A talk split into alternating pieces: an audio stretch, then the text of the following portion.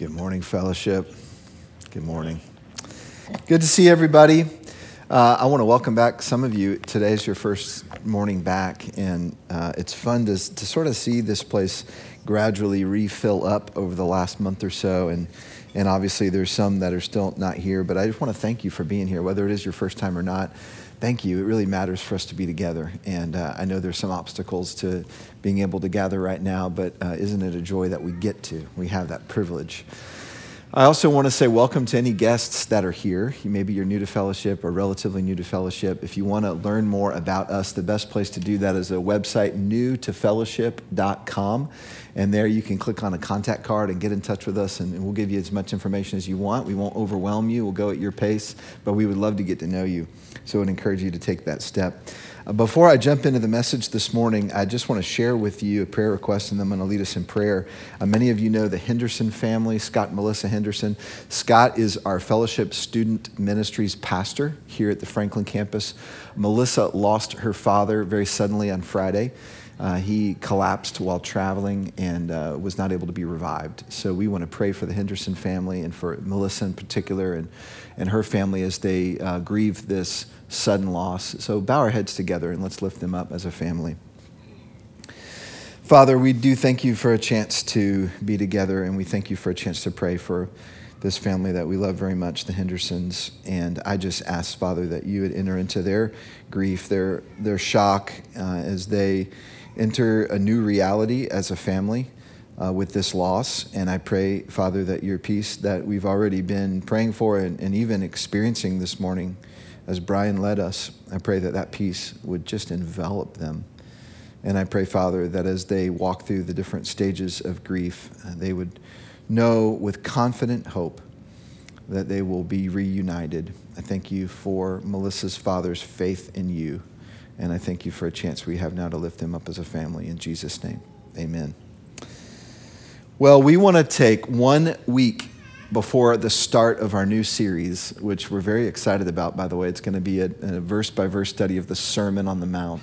Matthew 5 to 7. We're going to start that next week. And, and I'm going to spend a little more time telling you about not just where we're going to be going as a church for the rest of the year in terms of how we're going to do church in this season, but more importantly, the why behind the what, kind of the theological undergirdings for the plan that, that we've come to. And I know many of you were here last week and you heard Lloyd Shadrach share the plan, or maybe you read an email that came out this week that kind of walked you through the plan. So I'm not going to spend as much time on the details of it, but I, I will re- rehash that. I will reiterate it to make sure we're as clear as can be. But I really want to give you a message that'll help you understand the why behind the what and why it is that we, as elders at fellowship and leaders at fellowship and our staff, we really believe that God is calling us to one of our core values, which is better together. And, and, you've already heard that taught through Carrie and Emily. It's been mentioned several times already this morning. It's a core value that God's given us, and we think for such a time as this, He wants us to lean in. It's deeply theological, it's deeply biblical, and I want to unpack a little bit about why we believe that God's calling us to that theme as we continue to regather even in this season. The key question we've been wrestling with as elders and leaders at fellowship is how do we disciple a body of people who are increasingly feeling fragmented? And I choose that word very intentionally. I want to talk about that word fragmented or, or, fragmentation. It's, it's this idea how do we grow together even though we're separated, even though we're kind of broken apart? Now, there's some obvious ways that we're fragmented. We're physically fragmented. Normally, on an average Sunday morning, we'd have twice as many rows, and, and most, of the, most of the seats in here would be filled up. And then we'd have a second service, same thing. We have right now more than half of our body, at least according to the, the survey that we did, more than half of our body has not yet come back, is still worshiping from home. And, experiencing the, the service from Brentwood campus, which is broadcast uh, online. So we're physically fragmented, but we're also fragmented in some other ways. We're kind of internally fragmented. I've been feeling this a lot recently because all my routines that I'm used to are now changed, and, and most of us know this. Those of you that, that traveled, uh, you're not traveling anymore, many of you. Those of you that maybe used to go to an office, some of you are still working at home. Um, there's all kinds of ways that our routines have been kind of fragmented and busted up. Uh, I know for me internally, I've realized I've kind of been dealing with this low grade frustration. And I haven't even been able to put a name to it until recently when I really stepped back and started thinking about it. And it's not hard for me to sort of step past that line and that frustration kind of comes out. in relationships with other people. My wife, my kids, you know, I've had to really watch myself because all of a sudden my, my internal anger that's sort of just simmering under the surface just kind of leaks out. I had a phone call not too long ago with, with a guy in our body, and we were just talking about all this craziness. And, and, and he, he was sharing you know, some perspective that he had, and I was sharing some perspective that I had. And before I knew it, that frustration was kind of popping out over the phone a little bit. And I had to step back and say, Holy cow, God, I'm called to shepherd this man as part of our body, and I'm debating him. You know, I, now there's a time and place to be able to have good, you know, give and take and that kind of thing. But what I'm talking about is I know for me internally, I've realized I'm just kind of angry inside. And as I dug into that, I realized I think what's going on is this sense of loss, this sense of separation, this sense of fragmentation. And, even something as simple as the ability to do the things you want to do without having to think about how to do them can create this sense in us. Now, uh, this morning's text is a text that was written to a society and a culture experiencing deep, deep fragmentation, deep brokenness, and I want to explain that. Um, this morning's text, Colossians 3, if you haven't turned there, go ahead and open it up. Colossians 3, uh, starting in verse 12. It was written in the 60s. Not the 1960s, the AD 60s. But what's interesting about that decade as I thought about it is, you know, in American history, we associate different things with different times. In the 60s was one of those tumultuous decades. You know, you think back, a lot of th- similar themes that we're wrestling through now, uh, they were wrestling through in the 60s, and society was changing, culture was changing in a massive way. And there were those that were excited about the change, and there were those that were really worried and, you know, holding the change back. And, and it's, it, all this stuff is, is in all of us as we sort of lean into different perspectives on this. But the AD 60s were even more so. And this is what I want to explain. Um, the church in AD 60s, when Paul wrote this letter, was fragmented to the extreme. It was separated to the extreme. Now, let me explain um, uh, how it was so. The, the figurative body of Christ you know, over and over, scripture calls us to be a body, had literally been scattered, had literally been fragmented. It, it was started in Jerusalem. There was only a Jerusalem church initially. And then through persecution, they were scattered all about. Now, that was part of God's plan because He wanted the gospel to go throughout the known world. But think about how the early Christians experienced that. It's like we were one family, and now we're spread out all over the place we were able to see each other. We were able to eat together. And now, you know, my best friend, so and so, that I grew up with, he's over here and I'm over there. It was a fragmented body that Paul was writing to. Not only that, but quite literally, the individual bodies of Christians were being fragmented, torn apart, literally limb from limb. That was part of the persecution that they were enduring at that time. Physical death, and not just death, but tortuous death. I mean, you know, there, there were some of them had their bodies fed to wild animals. They were used in the gladiator games. They were um, burned as human torches. There were all kinds of terrible, awful persecution of Christians that was happening in this individual time frame. So there was fragmentation, literally, figuratively, to the extreme. Isn't it interesting as I thought about this? Satan's very first strategy against the church was to separate them was to fragment them, so to speak. And I thought about that. That's always been his strategy against the church. Same today as it ever was. So, into that historical context of, of fragmentation and disunity, by the way, there was a lot of disagreement about how to handle the persecution. And then there were some Christians that at that time had sort of um, renounced their faith under heavy duress so they wouldn't get killed. And then they wanted to come back into the church. Should the church let them in or not? There was disunity about how to deal with the Gentile believers. Should they practice the Jewish law or not? There was all these arguments, all these in-house debates in the church. And into that historical context of fragmentation, separation, and disunity, Paul wrote these words to this church in Colossae let's unpack them. You've heard them read several times. Now we're going to unpack them. So we are in, uh, start in verse 12 of Colossians chapter 3. And I'm going to put this here up on the screen for us. Put on then, you've heard this read, but put on then as God's chosen ones, holy and beloved, compassionate hearts, kindness. And I'm going to pause right there for a minute because I want to talk about the first part before we get into the list of, of character traits. Paul starts off by speaking of the truth of the identity of these Christians that he's writing to. So, in other words, he's sort of saying, in this moment, the only way that you can act the way God would call you to act is to remember who you are. And, and notice the identity that he calls out. I'm, I'm just going to put a box around things. He, he says, You are God's chosen ones. You are holy, which means separated or distinct, sacred. You are beloved, which means dearly loved. Now, this is profound because what Paul is saying is before you hear anything else that I'm going to tell you about how your character is to be and how you're supposed to, how you should be acting right now in a time of disunity and fragmentation, you need to remember who you are. You need to remember you're chosen. You were selected to be the generation of Christians, Paul is saying, that is to endure what you are enduring right now.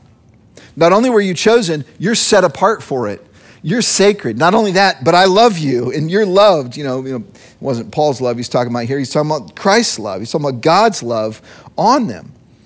So he, he's saying, listen, in a time of fragmentation and separation, what we all struggle with is letting go of control. I think that's very true in our time. The only way you're going to be able to let go of control is if you believed you're actually loved by the only one whose love actually really matters that you are God's chosen ones, that you are holy, set apart, distinct, and that you are dearly loved. That will enable you to open your hands. Now, from that very powerful beginning, that, that, that, that articulation and declaration of their identity in Jesus Christ, Paul goes on to command these Christians to put on eight characteristics, and I'm going to underline those. I'll use a different color here. He says, Here's what I want you to put on compassionate hearts kindness, humility, meekness, patience, bearing with one another, forgiving each other, and then there's one more, the most important one love. Now, what I love what Paul's doing here, and you know, we went through this in our Colossians study a few months ago, by the way, but we're revisiting it um, because it's such a rich passage for our moment in time, is he's using the analogy of a wardrobe. And if you were tracking with us through Colossians, you might have remembered I, I, brought out some clothes on this rack and I was you know, putting on a jacket and new shoes. And it's this idea that as a follower of Jesus, you now have access to the clothing of Jesus. You now have access to a brand new wardrobe. So put on the things that will make you look like Jesus and carry the scent of Jesus, the aroma of Christ, as Paul writes elsewhere. And here are those things. These are the things that are going to make us as a body look like Jesus. And he lists out these eight things. Now, Here's the thing about this list. We'll keep it up there on the screen so you can note this. Every one of these eight things can only be displayed in community with other people. There's not one thing on this list that you can demonstrate as an isolated Lone Ranger Christian. God didn't intend us to live that way. We need each other. But what's interesting about this, as I was thinking about it, is we need each other not just for our own sakes and our own sanctification and our own growth, but for the sake of the witness of Christ in the world. Think about how distinctive these eight things are in a world, in the first century world, in the 21st century world. You don't see communities of people living like this. You don't see families living like this. You don't see organizations and groups, and you don't see people living like this. Not not actually, not really. So Paul is saying, be distinctive, and the way you're going to be distinctive is the way you love each other, the way that you forgive each other, that you bear with each other, that you're kind to one another, that you're humble, that, that you have, have a sense of patience and compassion toward one another. Here's another way to think about it Jesus Christ will become visible when his people move toward one another in love. That's why I think this is such a powerful, better together passage. Now, I'm going to go on and, and, keep unpacking the verses that follow because what's going to happen here is the rest of the passage shows what it looks like when these eight things are tangibly put on or tangibly lived out. Another way to think about it. And what we're going to see is the very first thing we begin to experience is peace. So let's take a look at verse 15. It says, Let the peace of Christ rule in your hearts, to which indeed you were called in one body, and be thankful. Let's just pause right there uh, for a minute in, in verse 15. Now, I loved what Brian did earlier with that prayer time he led us in Because what, what he was demonstrating and leading us in is this idea that, that when we're, we're able to sort of take all the swirling things around and just bring them before the, the throne of God, the result of that is we can begin to experience the peace of God. And this is exactly what Paul is talking about.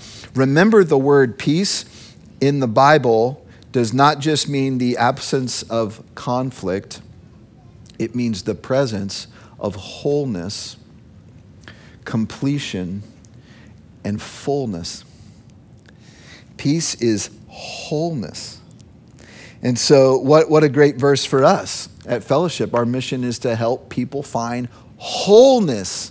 We call it wholehearted life. But, but the idea is wholeness, which only f- comes in Jesus Christ. That's the mission that God has called us to. In a world of fragmentation, in a world of disunity, in a world of brokenness, God has called us to a mission to help people find wholeness or peace in Jesus Christ. Peace is exactly what we're all starving for right now and always, but maybe especially right now, because peace is the opposite of fragmentation. Now, how do you experience peace? Well, let's look at verse 16. Let the word of Christ dwell in you richly, teaching and admonishing one another in all wisdom, singing psalms and hymns and spiritual songs with thankfulness in your hearts to God. And whatever you do in word or deed, do everything in the name of the Lord Jesus, giving thanks to God the Father through him. So, why are we continuing to have worship services when you know so, some churches are saying we're, we're just not going to do that right now we're just going to only worship online?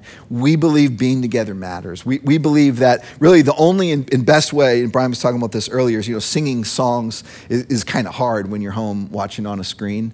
Um, maybe some of you have had a different experience than me, but when we were in that quarantine period and the only way to, to, to, worship was by watching online, the singing part in my household was just not so great.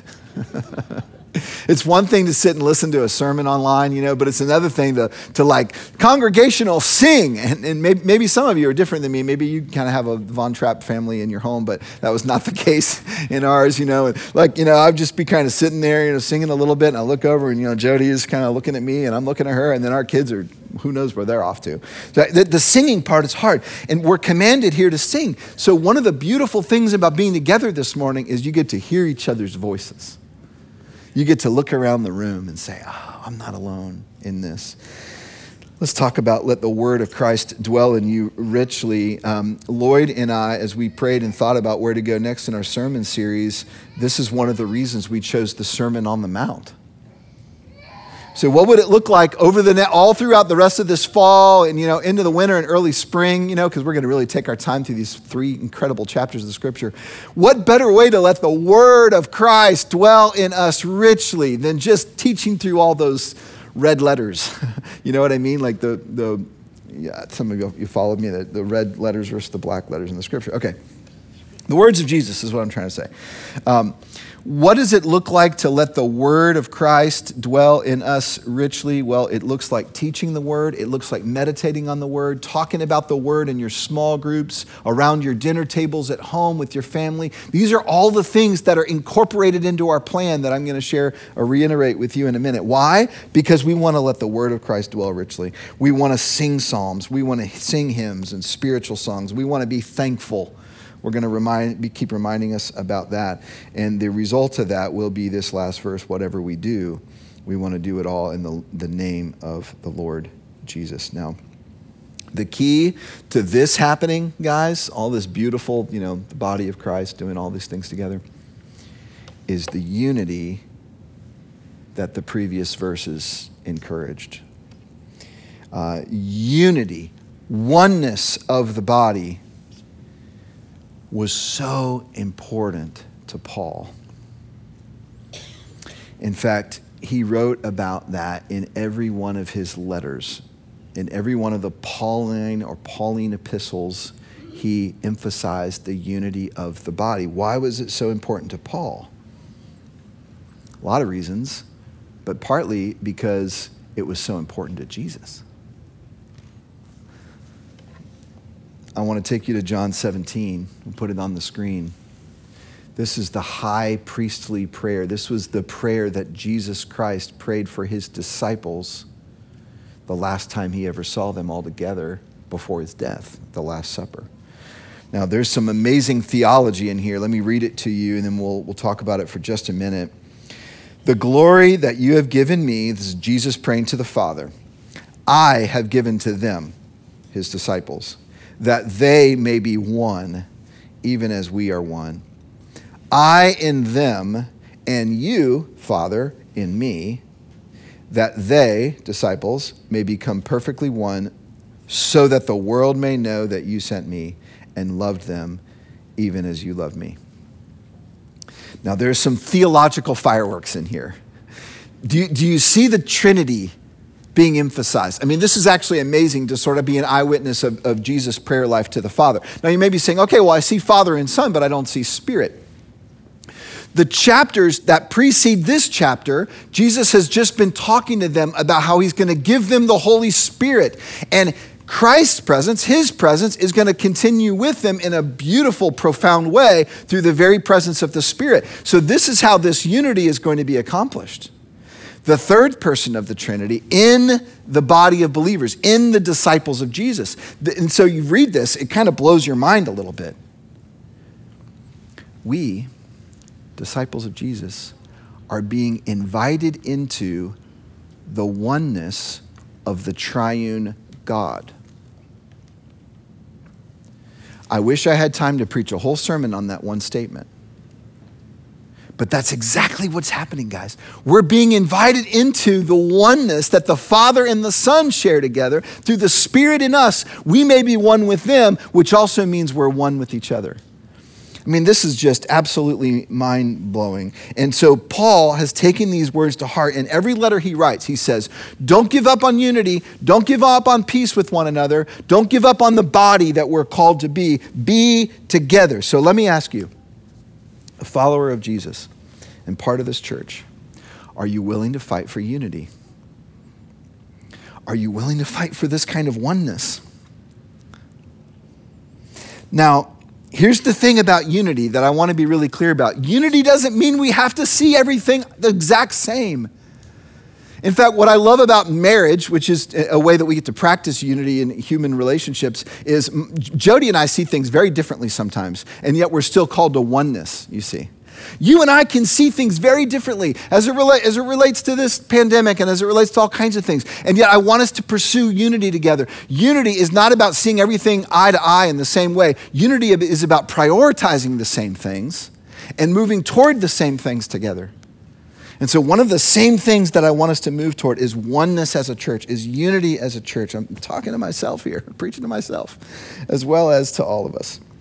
So, this is where I want to just reiterate and share how we're going to fight for unity at Fellowship Bible Church all the plans that we have for the rest of this year, all the way through the rest of 2020, are all built around this idea of better together, fighting for unity in a culture of disunity, in a culture of fragmentation. It's embedded in Colossians 3, it's embedded in John 17, and we want to live it out. So, how are we going to do that? Well, let me just briefly go back through and walk back through our plan.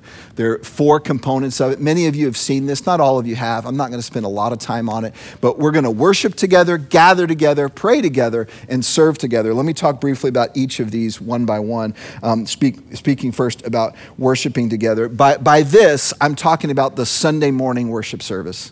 And I know that worship is much broader and bigger than that theologically, but we're talking just about the Sunday morning worship service. As you all know, we were online only for a season. Then July 5th, we opened back up the doors, and it's been a slow trickle back in. In fact, I'll put a, a slide up on here. Now, this is about two to three weeks old when we did this survey, but 74% had not yet returned to service. That, that number has decreased, and the 26% has increased. And we can just sort of see that as we're kind of um, taking, you know, counting how many people are coming to service. So that's moving in a really good direction. There are still many people that haven't come back for various reasons. Um, some have underlying health concerns or someone in their family underlying health concerns. Some just aren't mentally or emotionally ready to come back. Others just say, man, well, well we'd back, but, but we'd rather, we'd rather just come when there's no restrictions, you know, where we can just show up and kind of just, just be how we normally would. So there's all kinds of reasons, and we've heard and listened to the reasons, and it's been so helpful For those of you that have shared your feed, feedback, what we realized is we're all over the map. But here's what we're going to do to fight for unity. We're going to have two services at each campus at the same times, 9 and 1045. That'll be beginning next week. Now, that's not a change for Franklin. It is a change for Brentwood.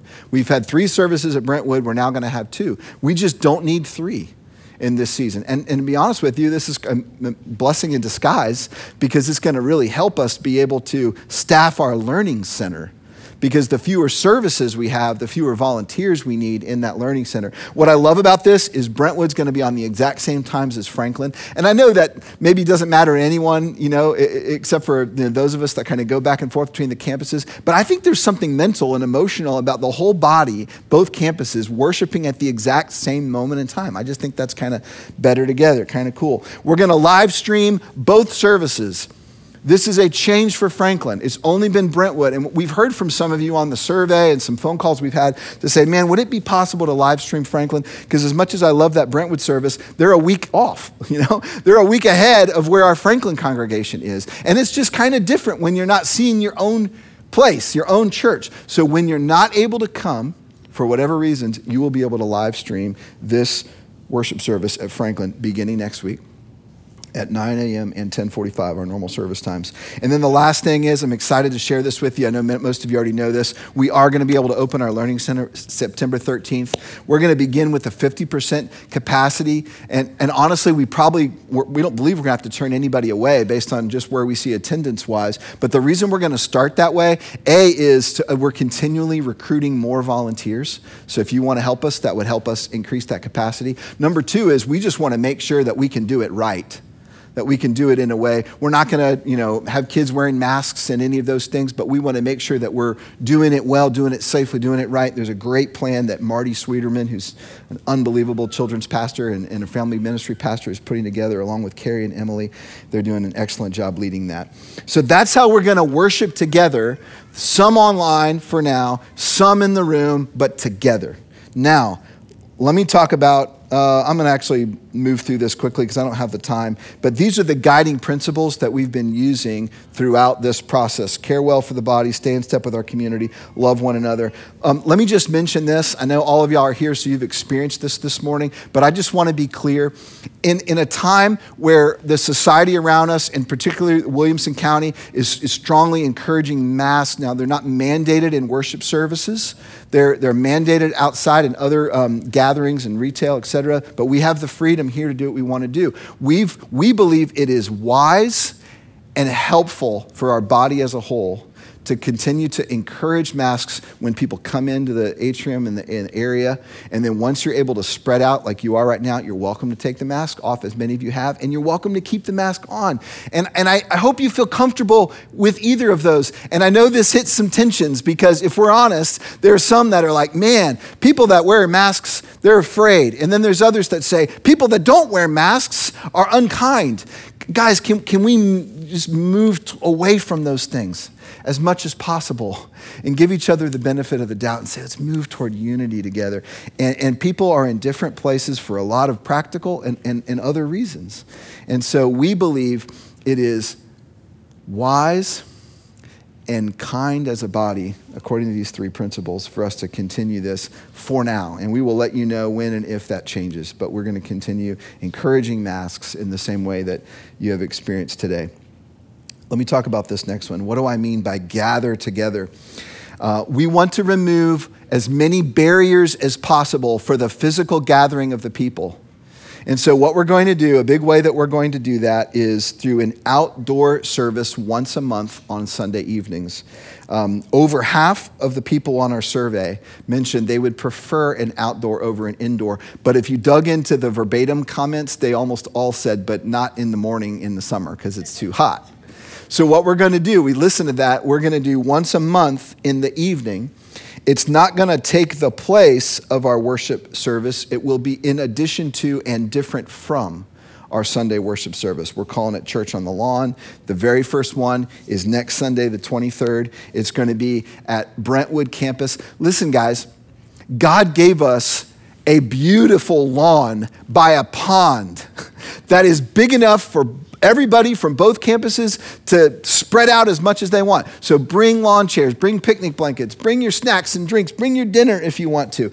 It's not going to be a long sermon, it's going to be engaging for the whole family. It's going to be a lot of worship and singing. Carl's going to lead us in that, and our other worship leaders, and Brian and Mandy, and all those that, that we love here, they'll be there.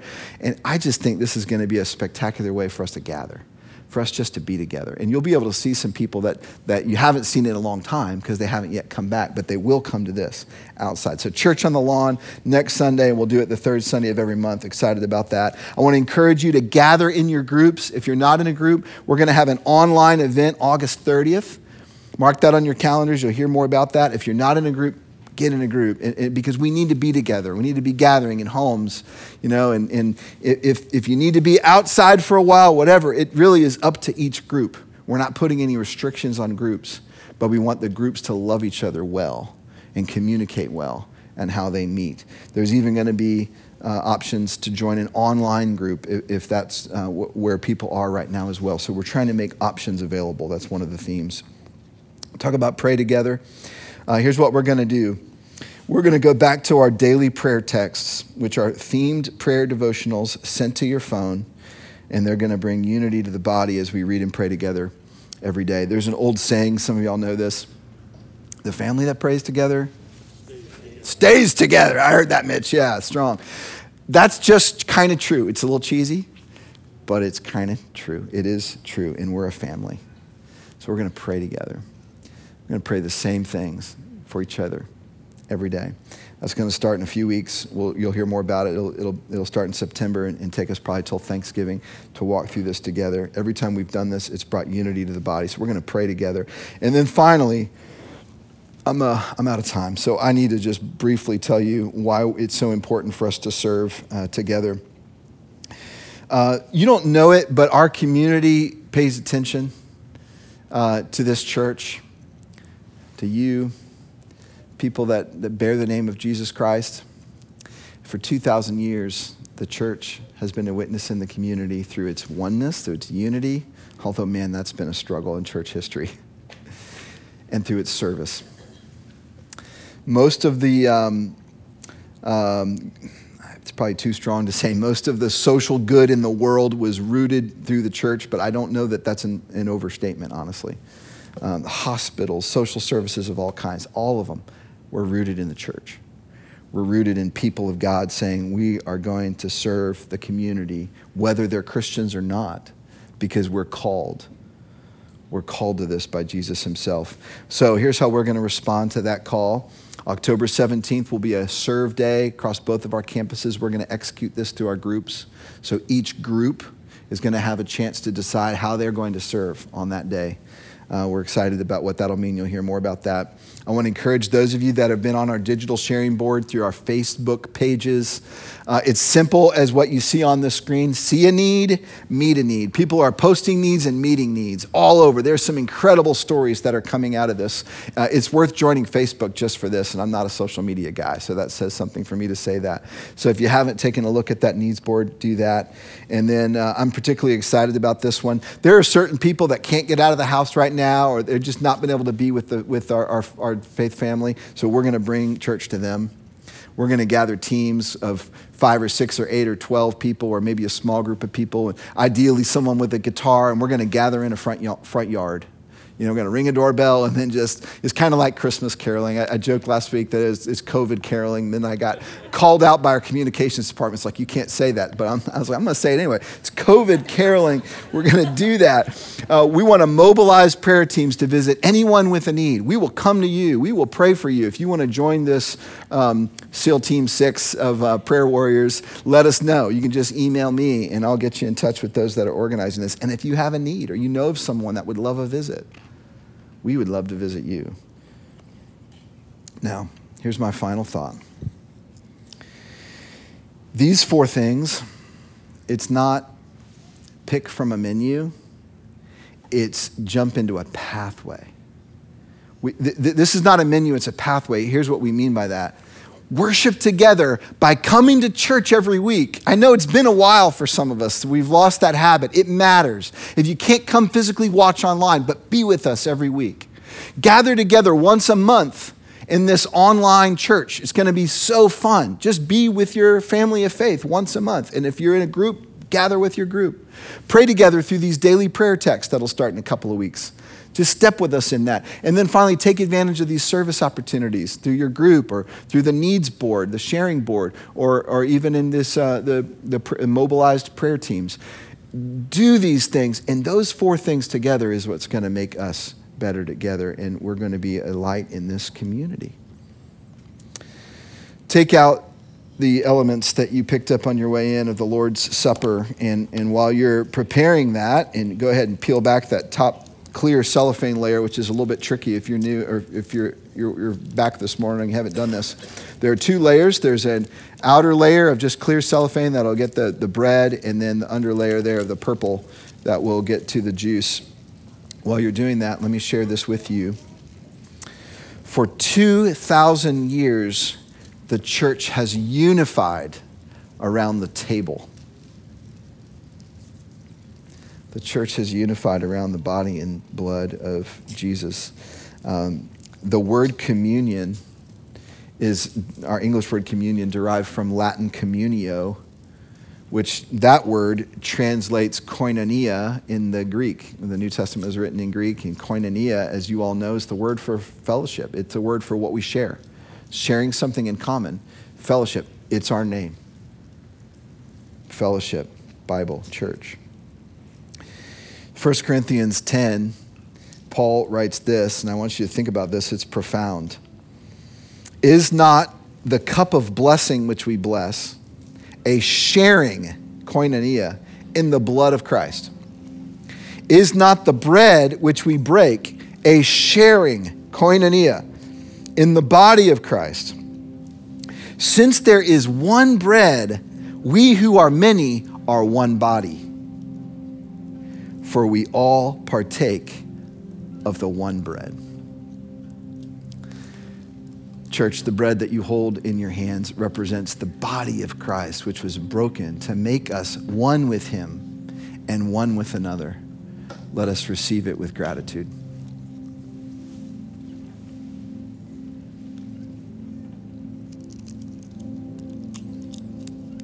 And now the cup, the the, the cup which you hold represents the cup of the new covenant or the, the new relationship, which is the blood of Jesus Christ, that through his shed blood, we are now one with him and the Father. And that means we are, through the fellowship of the Spirit, one with each other. Let's drink with gratitude.